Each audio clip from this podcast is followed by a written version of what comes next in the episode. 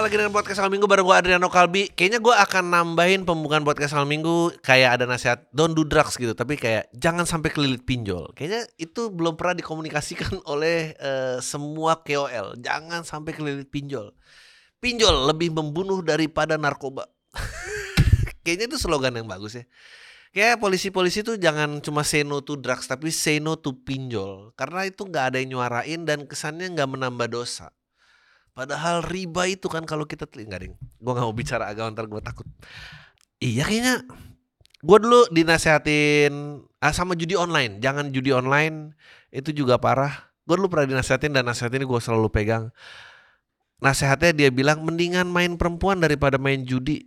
Karena kalau main perempuan pulang masih pakai baju. Anjir, bener juga sih kalau dipikir-pikir. Kalau judi itu bisa sampai gadai, sampai nggak telanjang. Sampai telanjang dan abis. Of course itu nasihatnya jangan perlu diikutin. Uh, ya tapi gue gua agak bingung sih sebetulnya kayak dulu tuh orang bandel tuh satu spektrum kayak oh misalnya narkoba, perempuan, alkohol kayak it, it, it, itu lingkup bandel tapi tuh sering utang nih nggak nggak jatuh dalam lingkup bandel padahal mah lebih parah ini oke gue akan nyambung uh, dari cerita yang episode kemarin gue terakhir sampai uh, partai meminta jatah uh, menteri di kepresidenan. Jadi kayaknya gue merasa oh mungkin partai ini kayak talent management yang yang kontraknya nggak habis-habis kali ya. dan sistem potongnya juga kita nggak ngerti potong di mana. It, itu yang gue pelajari ini semua gara-gara gue dituntut ada orang yang kecewa banget sama pilihan politik gue sampai kok lu bisa-bisanya sih against ini? Gitu. Semua orang berdiri di tempat lain tapi lu malah di sini. Nah oke okay, gue sampailah di titik itu. Sampai gue perhatiin oh ya kayaknya banyak masuk akalnya kalau emang uh, istilah Korea dan petugas partai ini memang uh, bikin kita stuck gitu. Nah, gue sih gak percaya ada kayak oh, saya mau bangun dinasti apa gini gini gini gini gini. Kayaknya nggak sampai segitu. Karena memang e, mereka juga tahu di lapangan mau pakai program apa pun kayaknya nggak akan sukses kalau nggak ngambil suaranya si Jokowi. Udah itu aja. Makanya semua paslon sebetulnya menginginkan Gibran. Makanya kenapa keputusan MK nggak dianulir? Karena semua paslon nge-pressure itu sebetulnya. Kita dari masyarakat yang lihat. Tapi kan nggak bisa mainannya di atas. Nah abis itu narasi-narasi yang dibikin oh diktatorship lah dynasty lah apa dan segala macam. Gue tuh kan gue baca Confession of Economic Hitman-nya bagaimana sebetulnya negara luar berusaha mempengaruhi um, pemilu setiap negara. Sebetulnya bukan negara luar sih, Amerika. Udah sebutnya Amerika. Amerika berusaha karena Amerika itu Tuhannya duit, jadi bagaimana caranya bisa berdagang di tempat lain? Bagaimana dia bisa megang presiden atau pihak-pihak lain yang memberikan kebijakan mempermudah mereka untuk jualan atau uh, mengambil sumber daya alam kita lah dan segala macam. Nah, gue mulai merasa kayaknya narasi gak demokratis tuh menurut gue bodoh-bodohan barat aja. Wah, gue udah mulai kayak konspirasi gitu. Karena narasi dari Amerika nih menurut gue mengganggu kestabilan nasional gitu. Anjing ini udah mulai bahaya nih. Ya pokoknya kayak gitulah. Kayak kita cuma diadu domba doang biar biar biar siapa yang bisa di, dipegang. Karena misalnya konflik Ukraina Rusia gitu sebelum presidennya si orang stand up comedian itu ini nggak perang mereka karena sebetulnya presiden sebelumnya lebih lebih pro Rusia dan dan Rusia lebih tenang ada dia. Kalau begitu pro Amerika Rusianya jadi tegang. Gue udah di titik gara-gara ngelihat ini kayaknya oh Donald Trump presiden yang jauh lebih baik ya sebetulnya. Bahkan bahkan compare tuh Obama kedua karena perang nggak berhenti pasukan nggak ditarik balik dan dia berusaha menggiring opini dan masuk ke tempat lain yang backingan biar apa kepentingan mereka dipenuhi. Ini gue akan baca ya berita-berita narasi narasi yang ditulisin Barat melihat opini kita berita nih ini dari uh, Goodbye uh, dari Vice of course Vice. Goodbye Indonesia tanda tanya anjir. Prabowo's dark vision of the future got you intrigued. Here some more Indonesia dystopia. Anjing lu tau dari mana gitu maksud gue. Karena memang memil karena ca gimana caranya Amerika tuh ngeliatnya semua itu tempat cara berdagang. Jadi gimana caranya uh, utuhan nasionalnya itu nggak kuat dan mereka bi bisa mempengaruhi di situ. Kalau dia kuat dan mempengaruhinya lewat mana? Lewat NGO, lewat partai kayak gitu-gitu. Lu bisa lu bisa cari lah. Jadi gua ngerasa waktu itu siapa yang kira-kira bisa bebas dari pengaruh ini ya gitu. Mungkin kalau emang ternyata tapi kan pasti oh lo mah namanya menyalahi demokrasi. Apa apa iya demo demokrasi itu satu-satunya jalan? Orang selalu pasti balas kayak e, mata kuliah politik pertama itu kan power tends to corrupt and absolute power corrupts absolutely. Ya tapi itu quote tahun berapa? Masa nggak ada upgrade-nya? nggak ada nggak ada pembaruannya bahwa masa nggak ada orang tulus yang emang kayak enggak sih gitu. Apa emang jangan-jangan itu ada buat selalu ngeganggu orang aja gitu. Nah pada saat itu gue jadi sadar bahwa anjir, oh si ini petugas partai, si ini petugas siapa yang nggak petugas partai yang yang yang punya partai lah itu satu. Gue ngerasa itu dan uh, yang terjadi dengan Freeport dan uh, itu selalu kayak lu boleh lihat gue lupa Fahri Hamzah ngomong di mana uh, tekanan dari IMF gimana pada saat narasi hilirisasi itu kuat gitu karena memang selama ini Indonesia tuh selalu dikerjain kayak produksi barang mentah dibeli Abis itu kita harus beli barang matang anjing barangnya dari kita nah kita tuh nggak maju-maju karena itu nah gue juga nggak melihat itu di paslon lain selain yang gue pilih. Nggak nggak ada yang bicara itu. Semua bicara tentang meningkatkan kemakmuran dan apalah segala macam. Tapi nggak spesifik ngomongnya gimana. Tapi pasti yang ngeganggu adalah eh, tapi kan tambang hilirisasi nikel tuh pasti merusak alam bla bla bla bla. Lu pasti akan diganggu lagi dengan seperti itu. Gua nggak bilang itu semuanya nggak tulus atau selalu ditunggangi barat, tapi kayaknya emang kemajuan sama penghijauan nggak bisa bareng-bareng deh. Cina juga kayak baru 10 tahun belakangan. So kayak ini ini harus diprioritas dulu yang mana Adri ini udah jauh banget pasti dia udah dicuci banget sama Prabowo nih dapat duit banyak sampai bikin kayak gini nggak gue berusaha ngasih perspektif yang emang kayaknya bisa deh kayak kita bisa keluar dari sini deh gitu. Kalau nggak kita kayak bentrok-bentrok oh ini nggak demokratis masa sih? Emang se semua orang oh lo kok pilih yang katanya lo selalu bilang yang bebas berbicara. Siap. Kenapa lo nggak pilih yang mengusung kebebasan berbicara? Emang lo kurang bebas bicara apa zaman Jokowi? Kayak anjir berapa hinaan yang bikin orang nggak ada emang yang ketangkap gara-gara menghina presiden? Kan nggak ada jadi kayak cukup bebas-bebas aja mau bikin dokumenter dari foto apa juga. Jadi emang kayaknya kita nggak perlu dapat blessing dari luar bahwa oh inilah pemimpin yang paling demokratis gitu. Gue selalu bertanya kayak Putin demokratis nggak? Enggak otoriter. Oke. Okay. Korea Utara otoritarian. Oke. Okay. Muammar Gaddafi otoritarian. Enggak Muammar Gaddafi kayaknya dicintai rakyat tapi jelek. Gue jadi bertanya tapi Benjamin Netanyahu nggak ada yang bilang dia diktatorship 30 tahun lebih loh orang itu kenapa dia nggak diktator kenapa dia beda banget daripada yang lain? Gue lama-lama udah mulai jadi bapak-bapak komplek ah ini emang Zionis Amerika. Tapi itu ada kebenarannya. Bahkan persoalan vaksin kayak nah di sini gue mulai kayak vaksin waktu pertama kali covid keluar Sinovac semua orang ah tapi vaksinnya Cina nggak bagus kayaknya. Semua nungguin Pfizer sama uh, AstraZeneca Pfizer sama satu lagi apa gitu. Lo tau lo boleh Google hari ini Supreme Court Amerika tuh menuntut Pfizer loh bahwa vaksinnya nggak berfungsi gila nggak kayak Cina tuh jelek banget Cina tuh nggak ada nggak ada harganya di di di mata Indonesia jadi pengaruh Amerika tuh kayak kuat banget gitu. Sementara konfliknya tadinya gue percaya kayak gue tadi percaya ada Hamas tapi lama-lama kayaknya gak ada Hamas ya anjing nih. Ah udah udah abis itu boykot terjadi dan segala macam. Nah, ini, ini gue akan baca berita itu dari Vice, oke? Okay? Prabowo's dark vision of the future got you intrigued. Here some of some more Indonesian dystopia. Anjir, ini mah karena bahasa bahasa Inggris doang nih kalau pakai bahasa Indonesia nih koran lampu hijau ini. Gak ada bedanya. Gak ada bedanya. Anda suka dengan visi gelap papa bro, ini adalah apa gitu. Bukan karena ini berarti Inggris berarti ini benar gitu. Jangan-jangan dulu orang-orang kalau kayak di lapisan bawah kalau lihat tulisan Arab gitu, jangan-jangan jangan itu kan tulisan suci terus dibego-begoin gitu. Eh, itu ada benernya mungkin untuk melindungi kita dari serangan asing, dari narasi-narasi asing kayak dark vision kayak, kayaknya enggak deh.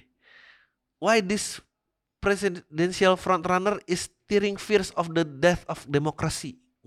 New York Times ngomong kayak gitu. Selalu kayak nggak demokrasi. Emang demokrasi satu-satunya jalan ya? Enggak kayaknya deh. Thailand kayaknya baik-baik aja. Thailand bersih loh.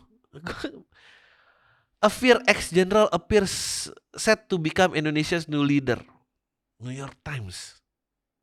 Former general linked to human rights abuse claims victory in Indonesian presidential election. Kena, ke, kenapa harus ini loh gitu? Kayak aktivis protes as alleged suspect at in atrocity ICE Indonesia presidency.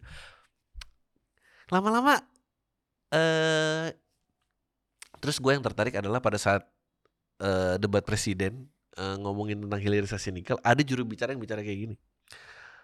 Kenapa hilirisasi nikel? Tesla nggak pakai nikel. Des, buat gua kayak kenapa lu sebut Tesla? Kenapa lu nggak sebut Hyundai gitu? Kenapa lu nggak sebut BYD? Kenapa lu nggak sebut Wuling?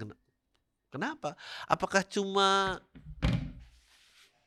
Tesla electric vehicle yang lu ambil gitu? Pernyataannya siapa lu boleh cari itu siapa yang ngomong. Gue jadi rasa bahwa uh, pilihannya itu ya mungkin ini melawan narasi demokrasi yang kebanyakan orang pikir itu demokratis mungkin itu juga masih tuduhan jadi gue percaya ini tuh tentang 480 triliun di IKN itu siapa yang mau ngelola jadi apakah mau dikelola Surya Paloh Anies dan PKS gitu uh, Megawati Sandi dengan Ganjar atau emang Jokowi Prabowo dan timnya? Jadi kayak ya mau jadi apa gitu? Um, I know the minute pada saat dia bilang wah 40 kota seperti Jakarta. Ah bohong sudah fix. Mau ngomong apa? Uh, satu lagi jadi nggak mungkin proyek segede itu ditolak karena ya tadi uh, gue ngerasa oh ada jatah partai apalah segala macam si siapa yang bisa ngelola duit itu terbaik sama oh kita bisa berperan apa ya di industri berikutnya. Sebenarnya ini udah terjadi isu sejak uh, dulu zamannya otomotif kayak 60-an 70-an gede banget. Kita tuh mau masuk, kita tahu kita nggak akan bisa nguber uh, kompetisi terbuka gitu kayak oh, bikin si kancil tuh si kancil mau nyalain Mercy gitu mau sampai jebot juga nggak akan bisa dia lebih bagus daripada Mercy. Gue bukan nggak respect sama buatan dalam negeri tapi how? The only way to do it adalah lo lakukan apa yang Jepang lakukan. Adalah lo create border lo boleh ekspor lo boleh dumping tapi lo nggak terima import. Lo kurung negara lo lo paksa warga negara lo untuk beli brand lo sampai dia cinta baru begitu brandnya tumbuh baru lo buka persaingan bebas baru make sense. Tapi kan kalau lu kurung kayak gitu negara pasti kayak ah, ah mana katanya nggak di taktorship ada pilihan apa? Gitu jadi kayak anjing muter-muter ini terus. Jadi kayaknya udah telat untuk menjadi nomor satu di depan tapi kita bisa berperan jadi bagian dari si nomor satu di depan. Waktu itu adalah karet ban. Tapi kan ban juga dikerjain. The next is tambang ini. So kalau ada yang mau dengar penjelasan gue ya that's that's why kenapa akhirnya jatuh di situ. I could be wrong. Gue I could be wrong.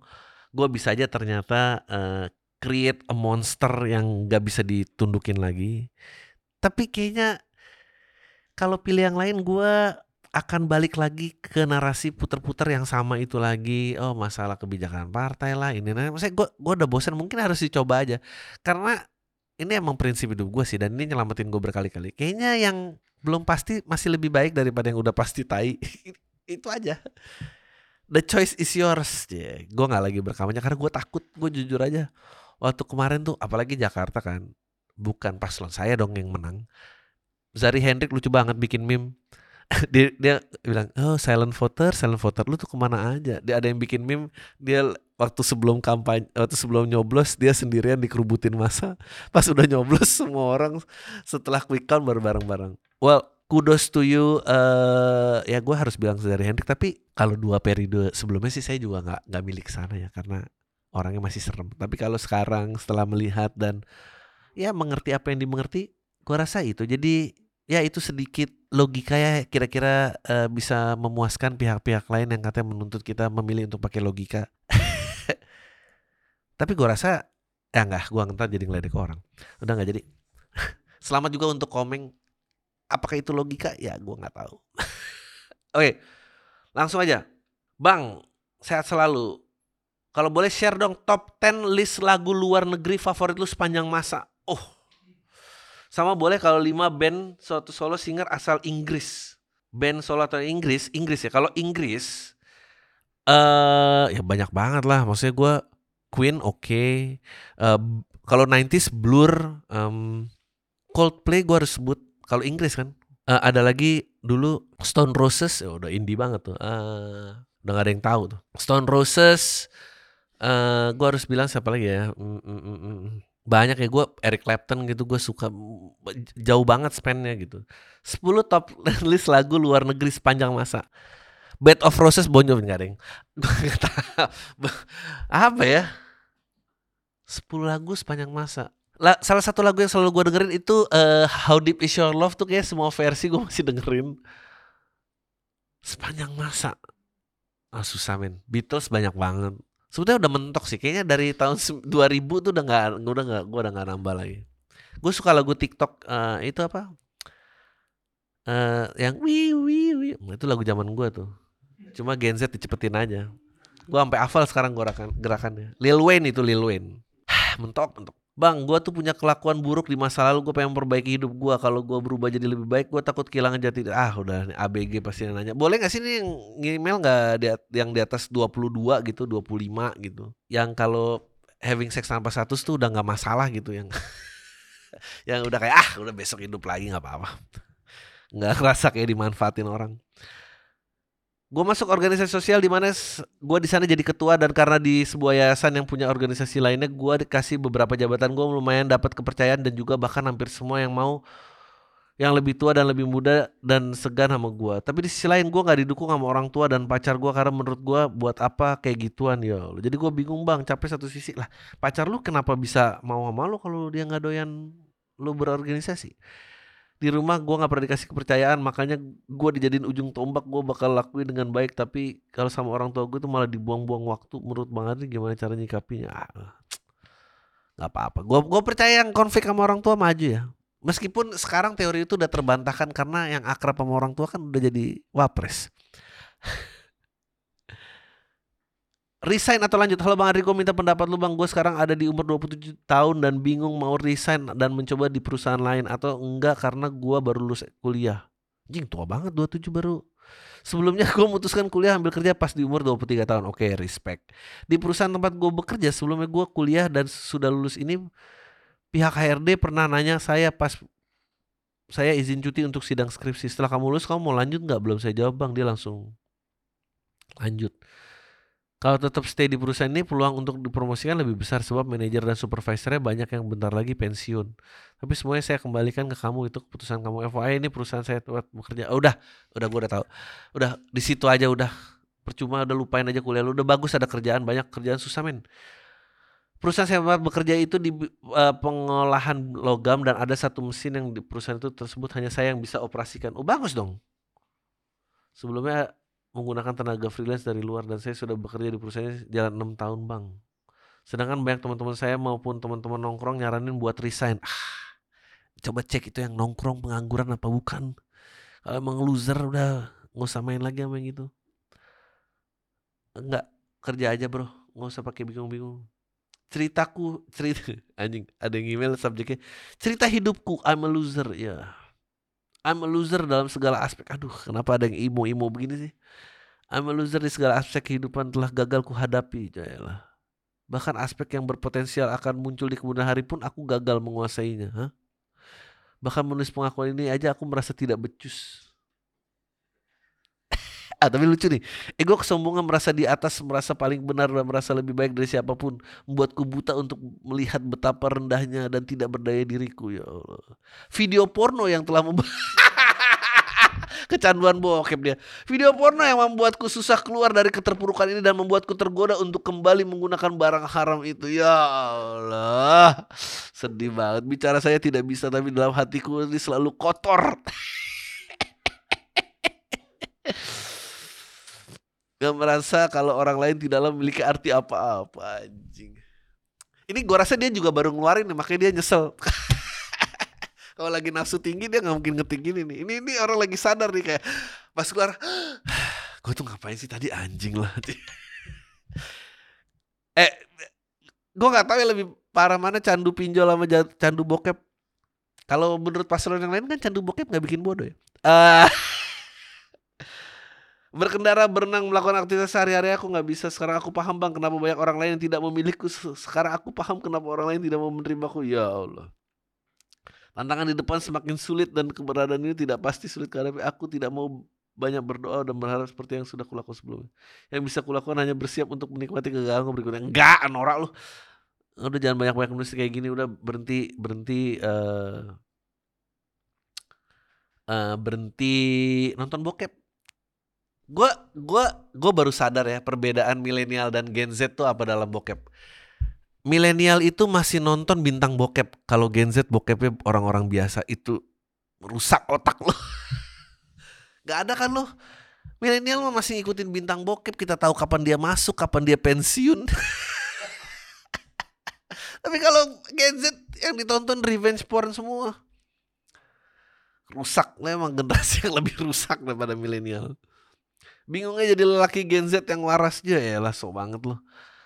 Nonton bokep aja bokep orang asli lu bukan bintang bokep. Bintang bokep tuh masih ada skripnya lu tahu ini bohongan Uh, eh, gue belakang ini sering nonton YouTube dan bahas tentang isu perempuan yang sebagian besar sepakat bahwa lebih susah jadi perempuan ketimbang laki-laki kata siapa terlebih masalah berkarir yang mau gue tanyakan adalah apakah jika isu ini, perempuan ini terselesaikan di muka bumi ini akan menjadi suatu kewajaran bahwa akan ada bapak rumah tangga di mana seorang suami mengurus keperluan dan pekerjaan rumahan Ya, aku rasa ada-ada aja. Sekarang juga udah mulai. Dan yang lebih parah adalah karena dengar isu perempuan begini, gue jadi takut untuk deketin dan berkenalan dengan perempuan baru di luar sana. Ah, emang emang lu loser aja. Gue jadi bingung setiap melihat cewek yang menurut gue menarik, tapi gue takut kalau melihat dia menjadi pelecehan seksual. ya itu semua sih. Kalau mencoba kenalan secara langsung dan flirting tipis seperti pick up line atau semacamnya akan takut dikira mesum. Gini loh.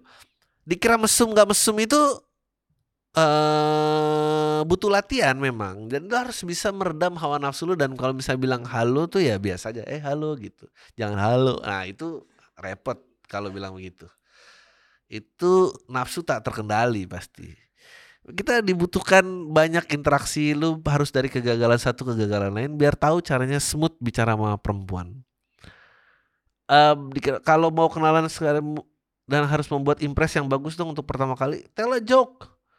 Agar si cewek bisa memiliki ketertarikan balik tell a joke. Tell a joke is a good way. Memang ada cara lain yaitu good looking tapi saya sadar saya bukan cowok good looking. Ya ya.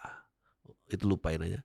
Harus mengejar perempuan harus dengan kreativitas diri sendiri jadi gue bingung saat ketemu cewek yang menarik di luar sana apakah harus apa yang harus gue lakukan? Apakah gue harus diam saja dan melupakan karena takut terkena isu perempuan? Atau gue langsung deketin dan kenalan tetapi dikira musuh gini loh ini pikiran-pikiran kayak gini lah yang membuat Gen Z tuh jadi kecanduan bokep menurut gua. Karena lu nggak kuat mengatasi uh, ekspektasi di diri lu sendiri. Jadi kalau udah anxious kayak gini rilisnya pasti nonton bokep lagi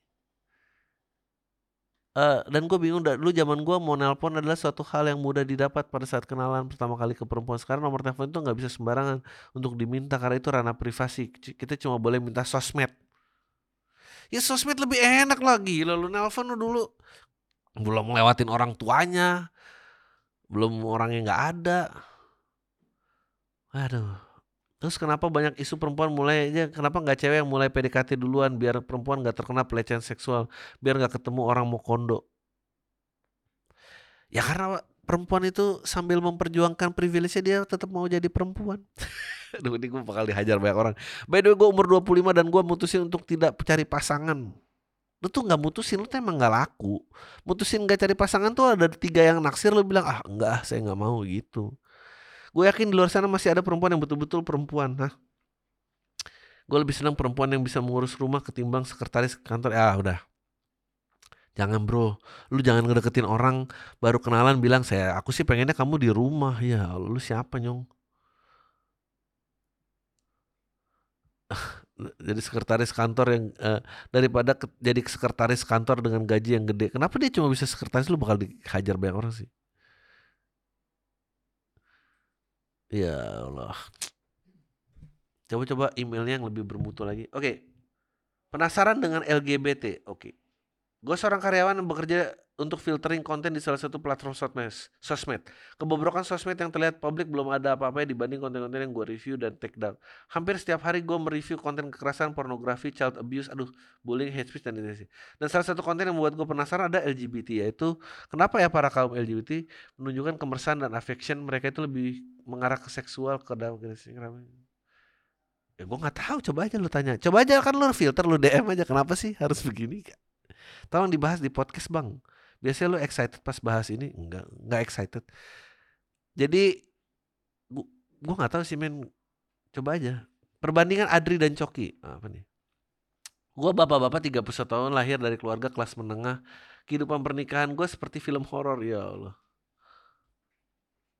Tapi sekarang arahnya sudah berjalan ke arah yang lebih baik. Gue mau bertanya tentang karir bang sebelum gue usaha jual beli mobil. Eh sebelumnya gue usaha jual beli mobil bekas sama investasi saham di IHSG. Tapi setelah berjalan waktu ternyata return investasinya lebih menarik dibandingkan bisnis jual beli mobil. Karena modal gue juga cuma pas-pasan gue memutuskan untuk modal gue ada Oke, okay. apa per, kenapa jadi cerita pendapatan lo? Sedikit jokes terakhir lu berapa kali bandingin diri lu sama Coki? Kalau menurut gue Coki jokesnya lebih dekat dengan kenyataan dan semua kalangan. Kalau lu jokesnya lebih jauh apakah itu salah satu problem anak orang kaya bang? Hah? enggak joknya bagusan gue sama Coki. Coki banyak kok pakai jok gue lu coba aja cari di YouTube yang banyak di quote quote Coki lu tonton spesial gue Ada lucu nih. Laki desa dirusak dan direnggut keperjakaannya oleh wanita kota. Oke, kita tutup dengan ini ya. Ini seru. Halo Bang, Adris si underrated. Gue ada cerita tapi tolong anonim ya. Sekarang gue umur 24 tahun cerita yang pengen gue ceritain pas waktu 19 tahun. Waktu itu gue merantau dari desa kecil untuk bekerja di perusahaan di Bekasi. Semua berjalan aman. Tetapi semua semua mulai goyah ketika ada satu cewek dari divisi lain yang dipindahin dan jadi satu divisi sama gue waktu itu gue orangnya nggak terlalu berani ngobrol sama cewek makanya walaupun sering ketemu di tempat kerja gue nggak pernah ngajak dia ngobrol. Sampai suatu waktu dia tiba-tiba ngajak gue ngobrol dan itu terus berlanjut sampai beberapa bulan. Setelah beberapa bulan kenal gue mulai ada rasa sama dia. Tapi karena gue bener-bener polos dan gak berani waktu itu gue cuma mendem itu sendiri. Gue nggak merasa bahwa gue bakal berakhir pacaran sama dia Waktu gua ke rumahnya pun dia yang buka kaos kemarin. Ah, tapi anehnya entah kenapa dia makin lama makin nempel gitu bang ke gua. Dia mulai sering ngajak gua ngede tiba-tiba pegang tangan gua. Gua kaget banget pas lagi momen lagi nonton dia ngelus-ngelus paha gua. Sampai ke area pangkal paha. Wah, dan gua mulai elus dia mulai lulus tapi karena kepolosan gue gue nggak mikirin berlebihan dia pun nggak ngobrol itu setelah nonton hari demi hari berlalu gue merasa kita jadi semakin dekat apa apa bareng sampai tiba-tiba hal yang jadi subjek email ini terjadi. Hal itu berawal dari kita pulang lembur bareng hampir tengah malam dan dia ngajak nonton Netflix di kosan. Sebenarnya gue udah sering nonton di kosannya berdua tapi siang-siang. Tapi hari itu terjadi malam-malam gue kaget banget pas nonton film yang kita tonton banyak unsur dewasanya anjing udah di setup banget nih gue tuh gak pernah lu punya cerita-cerita kayak gini nih? Dan lama kelamaan dia mulai mendekat ke gue lagi. Apa rasanya coba? Enggak aku mau pulang dulu aku nggak siap. Um, lama-lama dia mulai ngedeket ke gue sampai nyium-nyium leher gue meraba-raba ya Allah. Gue kikuk dan hal itu cuma bisa diam entah kenapa apa yang terjadi harus berlanjut sampai kita having sex. Gue nggak tahu apa-apa bang soal itu sampai mulai sensitif dengan hal itu dan kadang gue jadi nafsuan ya Allah. Karena tiap malam tuh cewek suka ngajak iya. Ya enak dong. Daripada lo yang ngajak ntar dituduh ini catcalling dan segala macem bukannya bersyukur diajak-ajak. Lu mikirin yang lain yang harus selalu usaha. Uh, yang ngejadiin gue makin tenggelam adalah uh, tiap hari tuh suka ngajak yang ngejadiin gue makin tenggelam ya. Tapi lama-lama gue mikir sebenarnya hubungan kita ini apa? Dan keberanian gue cuma nanya kita tuh pacaran? Dia bilang enggak. Ya Allah dipakai doang. Setelah berapa bulan menjalani kehidupan yang penuh seks-seks itu tiba-tiba dia hilang dan gak pernah ngasih kabar. Ya Allah kasihan banget. Perawan ditinggal. Berbarengan dengan pindah kerjanya dia dan gue nggak tahu di mana dan ke mana dia pindah. Sampai teman-teman gue pun nggak tahu dia pindah kerja gue yang tiap malam jatuh di pelukan ya Allah norak banget kasihan banget gak bisa menikmat, melupakan kenikmatan itu ya alhasil gue sampai tahun kemarin yaitu umur 23 tahun gue jadi lebih terbuka dan berani ngedeketin cewek dan gonta ganti cewek ya lo harus makasih berarti Gak macarin mereka tapi cuma buat jadi temen seks tuh anjing so tau banget anjing. Sampai akhirnya begitu umur gue 24 dan hasrat itu mulai turun dan mencoba untuk berhenti walaupun drive-nya tetap tinggi ya. Gue akhirnya mengurangi intensitasnya. Aneh ya gue selalu dapet uh, uh, apa friends with benefit entah dari mana dan nggak pernah open BO. Iya gue juga so iri gue sama orang-orang gini. Tapi gue nggak bisa lupain kenikmatan yang pertama.